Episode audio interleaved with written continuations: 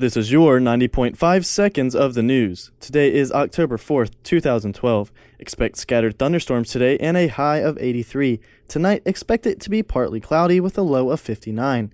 Second year English student Sarah Edwards was not expecting to receive an email Wednesday revoking her student tickets for the rest of the year. Edwards was one of dozens of students who posted online offers to pay for or sell a student ticket to this weekend's game against Georgia. As of Wednesday night, she was one of a dozen reported by their peers to the student ticketing office.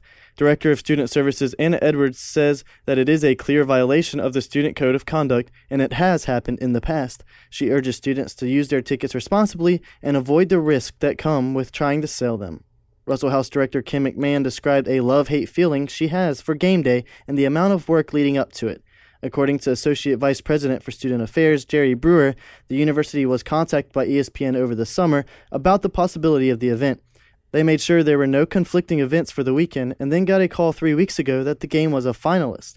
The announcement happened after the victory against Kentucky and preparations began across the university.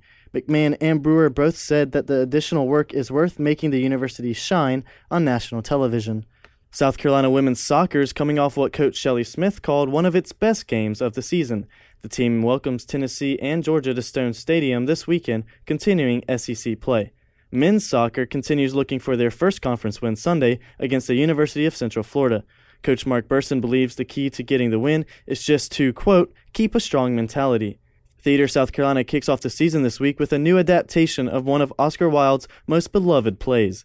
Read all about the upcoming performance of The Importance of Being Earnest, as well as all of the full news and sports stories, and even more at dailygamecock.com. Paulie C., 90.5 seconds of the news.